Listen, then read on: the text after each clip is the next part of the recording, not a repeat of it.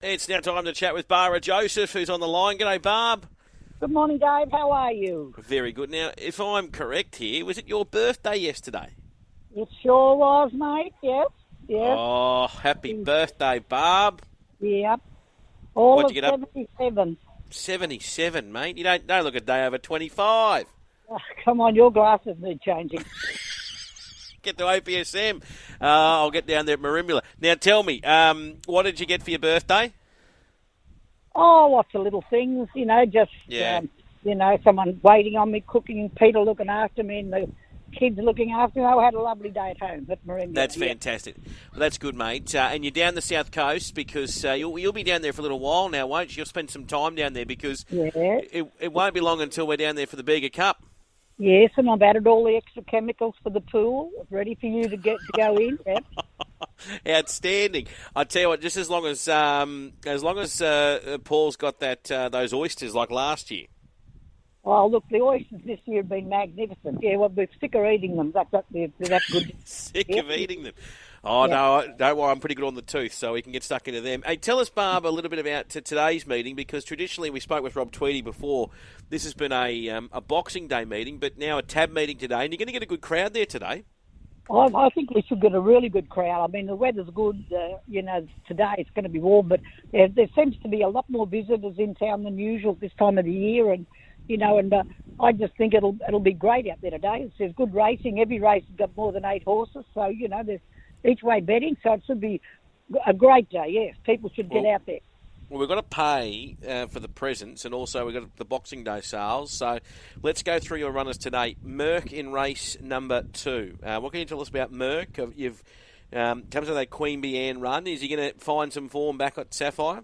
Oh, I think he will. We had a bit of feet problems with him, you know, and uh, they worked the horse out there on the track this morning, and they reckon it was close to a five because they put ten mils on, so that should suit him. Yeah, I think he'll run a lot better today for sure. Yeah. All right, in race number three, you've got uh, Clever Choice going around. Yeah, look, she's been consistent, a couple of seconds, and uh, uh, yeah, she'll be she'll definitely an each way chance. Yep. All right, uh, what about Zoo Attica in race four? Look, he's a lovely big horse. He's a very big horse, and uh, uh, well, I'm, I'm dying to see him start today. He's doing everything right. He's he's Yeah. a bit of a slow learner, but um, yeah, look, he's he's a he's a nice horse. He'll be. I'm, He's a I'm- Zoo Star. Yeah, he's a zoo star. Yeah, if his half brother by Autumn Sun sold for seven hundred and fifty thousand last Easter, yeah. So um, anyhow, we'll see how he goes. Now, uh, Mukarina goes around today as well. Um, again, seems to run well at the Sapphire Coast when he when he comes back home. Well, she does. It's a she. Well, she, sorry. I should. Sorry. Um, yeah, she runs quite well, and, and the young uh, our young apprentice Ryan on her, she's um, uh, going to have four kilos off, and she'll probably be leading. So uh, it'll be interesting to see how he goes on it. But they just sort of run over the other day at uh, Moruya was too short for her. Mm, But she's about probably uh, nearly at the end of a end of a career, I'd say. Yes. yes? Okay. What about uh, Sherman in race six? Look, Sherman, he made up a hell of a lot of ground the other day at Moruya. If you'd have seen where he come from, where he got, how far he got beaten. If you'd have seen his run at Cooma, which he was giving him 20 lengths and flew home and only got beat two. Uh, he, he might be the smoky in the race today. Yeah, he's uh, you know if he gets his rhythm and I think Molly's on him, isn't she? Um, Yeah, Molly Burke's on her. Yeah, he was. He was. She was on him the other day, and she couldn't believe how well he got home at, Moruya because he got caught on the rail early in the race. But no, he sh- he should run very well. And what about Devious Ruler in race six? Well, with, he um, definitely wants a dry track, and he's run the other week with the kid on wasn't too bad, you know. And I think the senior rider going back on him today, and um, I'm well, I'm hoping, and, and all the owners are hoping that he starts putting a bit of form together, and I hope it's today.